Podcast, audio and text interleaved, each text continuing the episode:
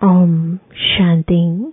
आज 4 दिसंबर 2023 बाबा के महावाक्य है, मीठे बच्चे, सतगुरु का सहज वशीकरण मंत्र, तुम्हें मिला हुआ है कि चुप रहकर माँ में कम याद करो। यही माया को अधीन करने का महामंत्र है। प्रश्न है, शिव बाबा ही, सबसे भोला ग्राहक है कैसे? उत्तर है, बाबा कहते, बच्चे, तुम्हारे पास देह सहित जो भी पुराना कचरा है, वह मैं लेता हूँ। सो भी तब जब तुम मरने पर हो। तुम्हारे सफ़ेद कपड़े भी मरने की ही निशानी है। तुम अभी बाप पर बलि चढ़ते हो। बाप, फिर इक्कीस जन्मों के लिए तुम्हें मालामाल कर देते हैं? भक्ति मार्ग में भी बाप सबकी मनोकामनाएँ पूर्ण करते हैं। ज्ञान मार्ग में भी सृष्टि के आदि मध्य अंत का ज्ञान दे त्रिकालदर्शी बनाते हैं। गीत है भोलेनाथ से निराला। भोलेनाथ से निराला गौरीनाथ से निराला कोई और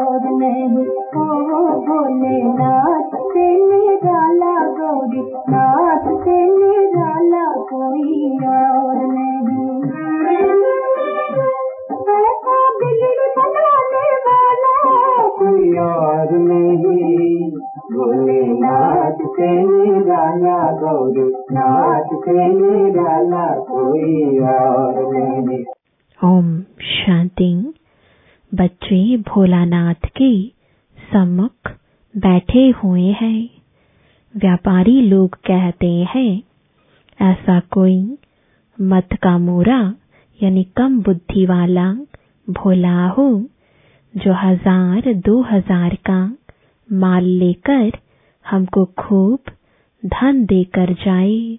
हे भगवान, हमको ऐसा ग्राहक मिलाओ। अब भोलानाथ बाप आकर बच्चों को आदि मध्य अंत का राज समझाए। त्रिकालदर्शी बना रहे हैं। मेरे जैसा ग्राहक तुमको कभी मिल सकता है। तुम उनको अर्पण करते हो। भक्ति मार्ग में बहुत महिमा करते हो। भोलानाथ की महिमा होती है।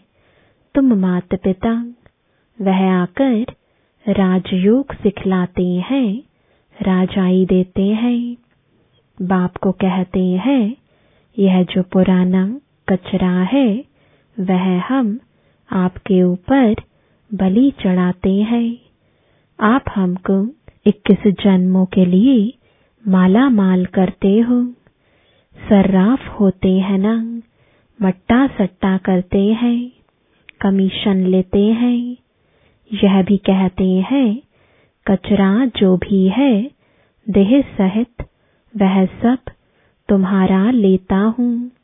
जब तुम मरने पर हो, यहाँ तुम ब्रह्मा कुमारियों के कपड़े भी सफ़ेद हैं, जैसे कि तुम मरे पड़े हो। मरने वाले पर हमेशा सफ़ेद चादर डालते हैं। कोई भी दाग ना हो। इस समय सबको माया का काला दाग लग गया है। इसको ही राहु का ग्रहण कहा जाता है। चंद्रमा पर भी ग्रहण लगने से काला हो जाता है ना? तो यह माया का ग्रहण भी सारे विश्व को काला कर देता है। इसमें तत्व आदि सब आ जाते हैं। बाप बैठ समझाते हैं, यह तुम्हारा राजयोग है। राजयोग से स्वर्ग में राजाई प्राप्त करनी है। तुम राजाओं का राजा बनते हो। नारायणी नशा रहता है। नर से नारायण बनते हैं। लक्ष्मी नारायण का राज्य होता ही है सतयुग में। तो ज़रूर मुझे अंत में आना पड़े। यह समय है भक्ति मार्ग का। भक्ति मार्ग में दर दर माथा टेकते, धक्का खाते रहते हैं। भक्तों का रखवाला है भगवान। भक्ति का फल आकर देते हैं। सब भक्त तो हैं, परंतु सबको एक जैसा फल नहीं मिलता है। कोई को साक्षात्कार होता है कोई को पुत्र मिलता है। अल्पकाल के लिए किस्म किस्म की मनोकामनाएँ पूरी करता हूँ। दुनिया में यह किसको पता नहीं कि भगवान आया हुआ है। राजयोग सिखलाने समझते हैं, वह द्वापर में आया। तब राजयोग सिखाया होगा।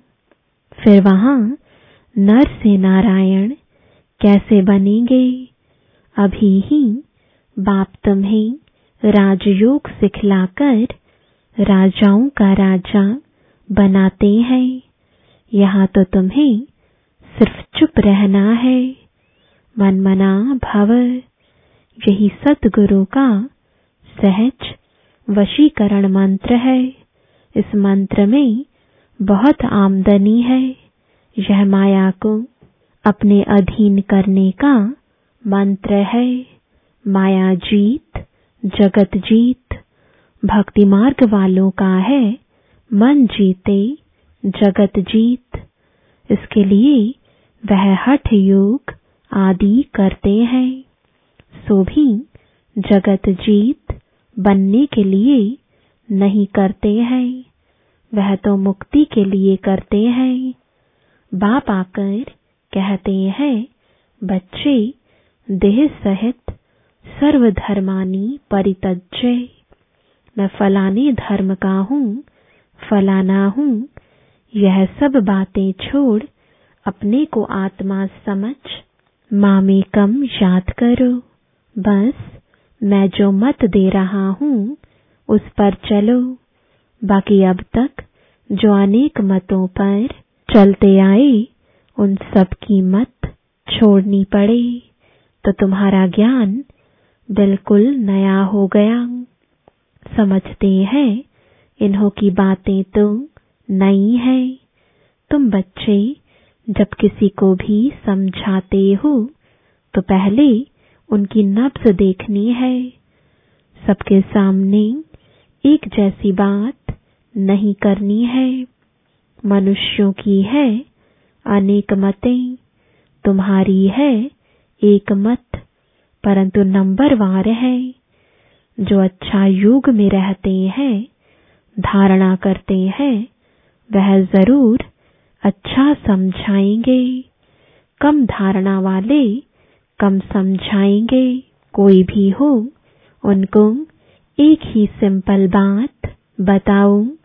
भल गृहस्थ व्यवहार में रहते रहो, परंतु कमल फूल समान। तुमको मालूम है, कमल के फूल को बाल बच्चे बहुत होते हैं, और मिसाल भी उनका ही दिया जाता है। बाप को भी बाल बच्चे तो बहुत हैं। कमल का फूल खुद पानी के ऊपर रहता है बाकी बाल बच्चे नीचे रहते हैं। यह मिसाल अच्छा है।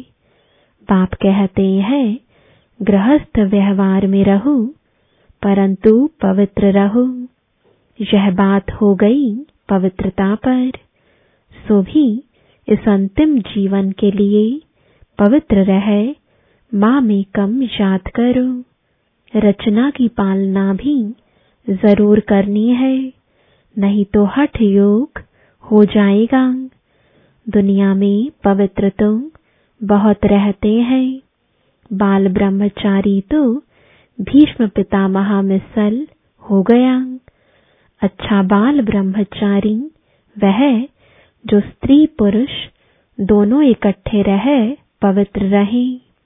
गंधर्वी विवाह की चर्चा तो शास्त्रों में भी है, परंतु कोई जानते नहीं है। यह तो बाप ही समझाते हैं। बाबा कहते हैं, बच्चे, अब काम चिता के बदले दोनों ज्ञान चिता का हथियाला बांधो। कैसा अच्छा काम तुम ब्राह्मण करते हो। प्रतिज्ञा करनी है पवित्र रहने की। एक दो को सावधान करते तुम दोनों स्वर्ग में चले जाएँगे। यहाँ तुम इकट्ठे पवित्र रहकर दिखाते हो, इसलिए तुम बड़ा ऊंच पद ले सकते हो। मिसाल दिया जाएगा ना। ज्ञान चिता पर बैठ स्वर्ग में जाकर ऊंच पद पाते हैं। इसमें हिम्मत है बड़ी। अगर पक्के हो, चलते रहो तो पद बहुत ऊंच है। फिर सर्विस पर भी मदार है। जो बहुत सर्विस करेंगे, प्रजा बनाएँगे, वह पद भी अच्छा पाएँगे। बाबा मम्मा से भी ऊंच चला जाना चाहिए। परंतु, जैसे बाबा कहते हैं, वह दोनों क्रिश्चियन अगर आपस में मिल जाएँ तो विश्व के मालिक बन जाएँ।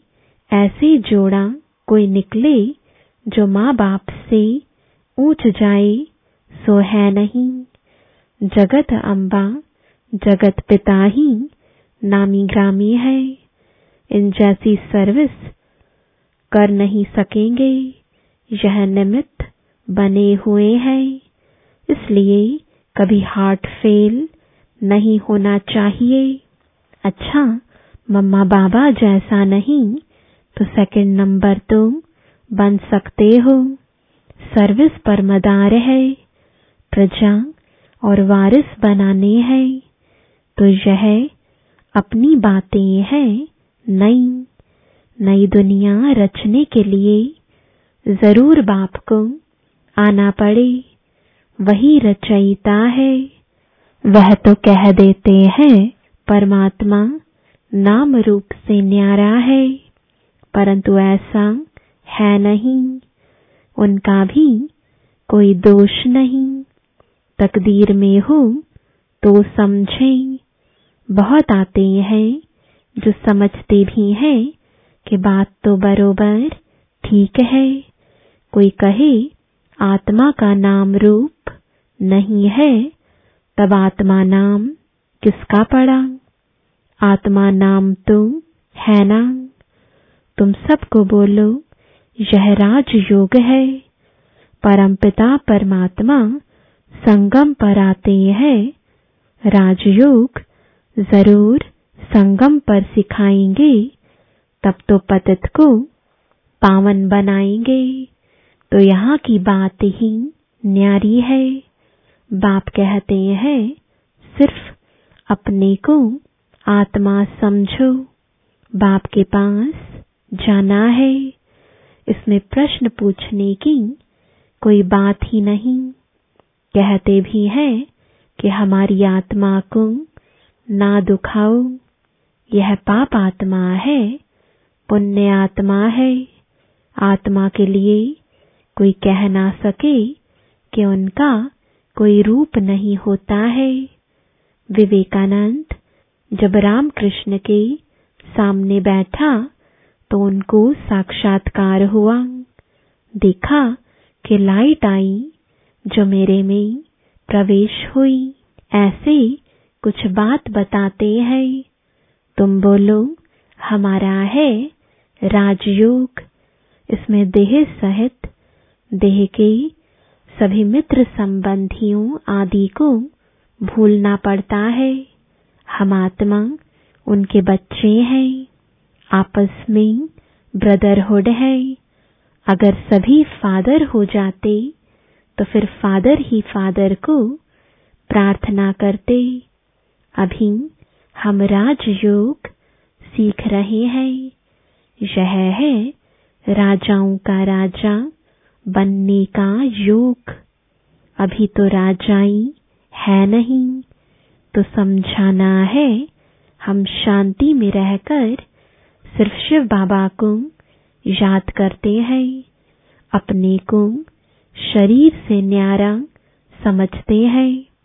आत्मा कहती है, मैं एक शरीर छोड़ दूसरा लेती हूँ तो नॉलेज का संस्कार आत्मा में रहता है ना?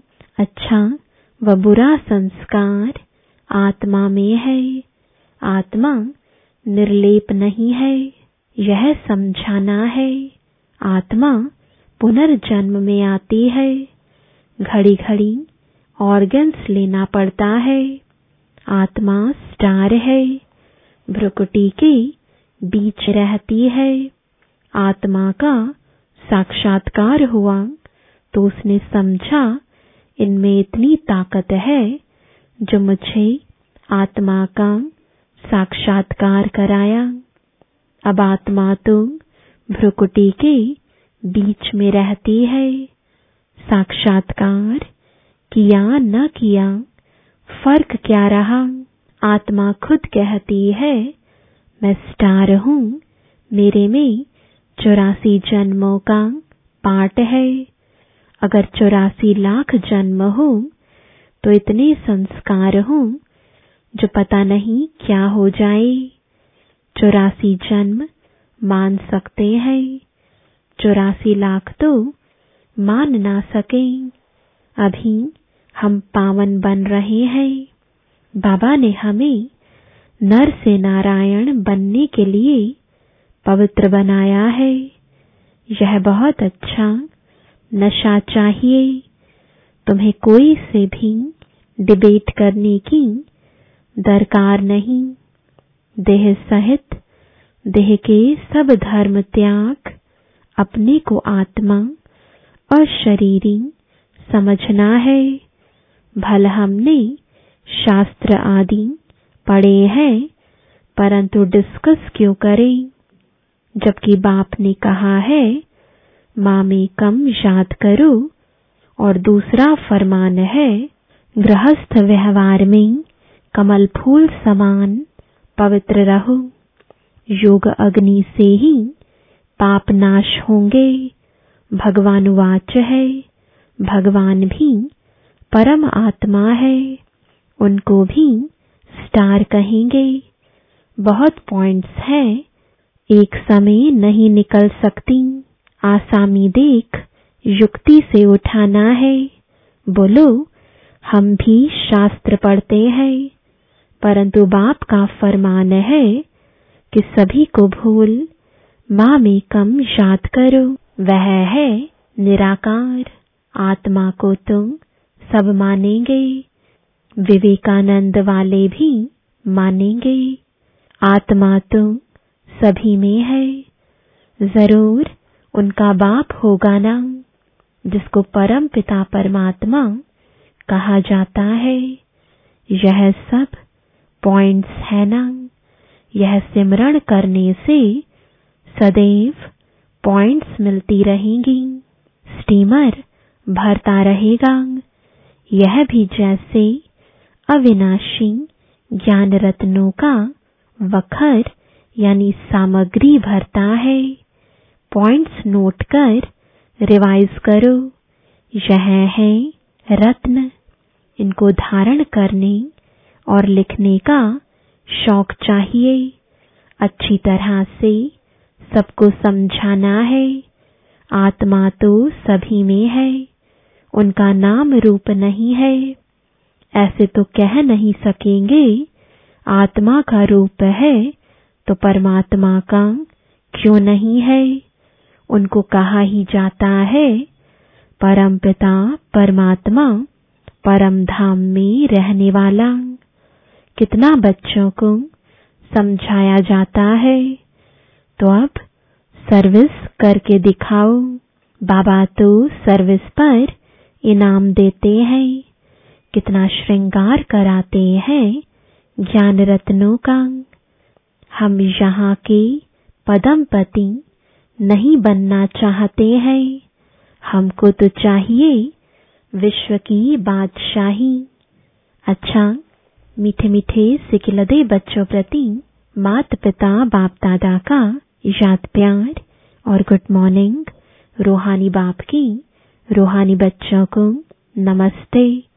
रूहानी बच्चों की, रूहानी बाप दादा को गुड मॉर्निंग और नमस्ते।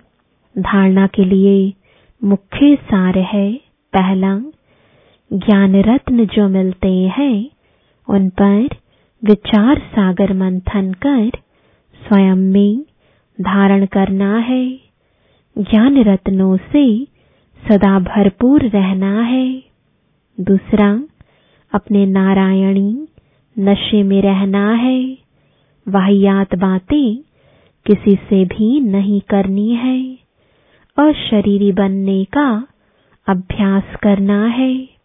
वरदान है दुआ और दवा द्वारा तन मन की बीमारी से मुक्त रहने वाले सदा संतुष्ट आत्मा भव।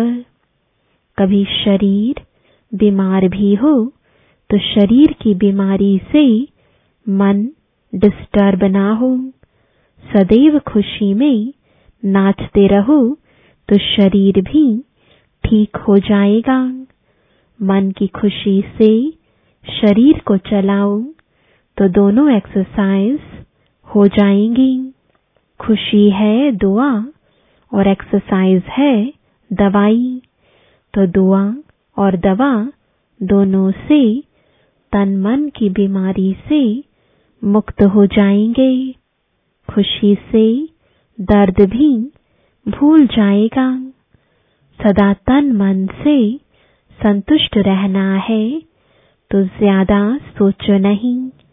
अधिक सोचने से टाइम वेस्ट होता है और खुशी गायब हो जाती है। स्लोगन है, विस्तार में भी सार को देखने का अभ्यास करो तो स्थिति सदा एक रस रहेगी। मातेश्वरी जी के मधुर महावाक्य, परमात्मा की सदगति करने की गतमत परमात्मा ही जानता है। तुम्हारी गतमत तुम ही जानो। अब यह महिमा किसकी यादगार में गाते हैं? क्योंकि परमात्मा की सदगति करने की जो मत है वो तो परमात्मा ही जानता है। मनुष्य नहीं जान सकता। मनुष्य की सिर्फ़ यह इच्छा रहती है कि हमको सदा के लिए सुख चाहिए। मगर वो सुख कैसे मिले? जब तक मनुष्य अपने पाँच विकारों को भस्म कर कर्म अकर्म नहीं बनाए, तब तक वो सुख मिल नहीं सकता क्योंकि कर्म, अकर्म, विकर्म की गति बहुत गहन है, जिसको सिवाय परमात्मा के और कोई मनुष्य आत्मा उसकी गति को नहीं जान सकता। अब जब तक परमात्मा ने वो गति नहीं सुनाई है, तब तक मनुष्यों को जीवन मुक्ति प्राप्त नहीं हो सकती। इसलिए मनुष्य कहते हैं, तेरी गत मत तुम ही जानो। इनकी सदगति करने की मत वो परमात्मा के पास है। कैसे कर्मों को अकर्म बनाना है, यह शिक्षा देना परमात्मा का काम है। बाकी मनुष्यों को तो यह ज्ञान नहीं, जिस कारण उल्टा कार्य करते रहते हैं। अब मनुष्य का पहला फ़र्ज़ है अपने कर्मों को सुधारना। तब ही मनुष्य जीवन का पूरा लाभ उठा सकेंगे। अच्छा ओम शांति।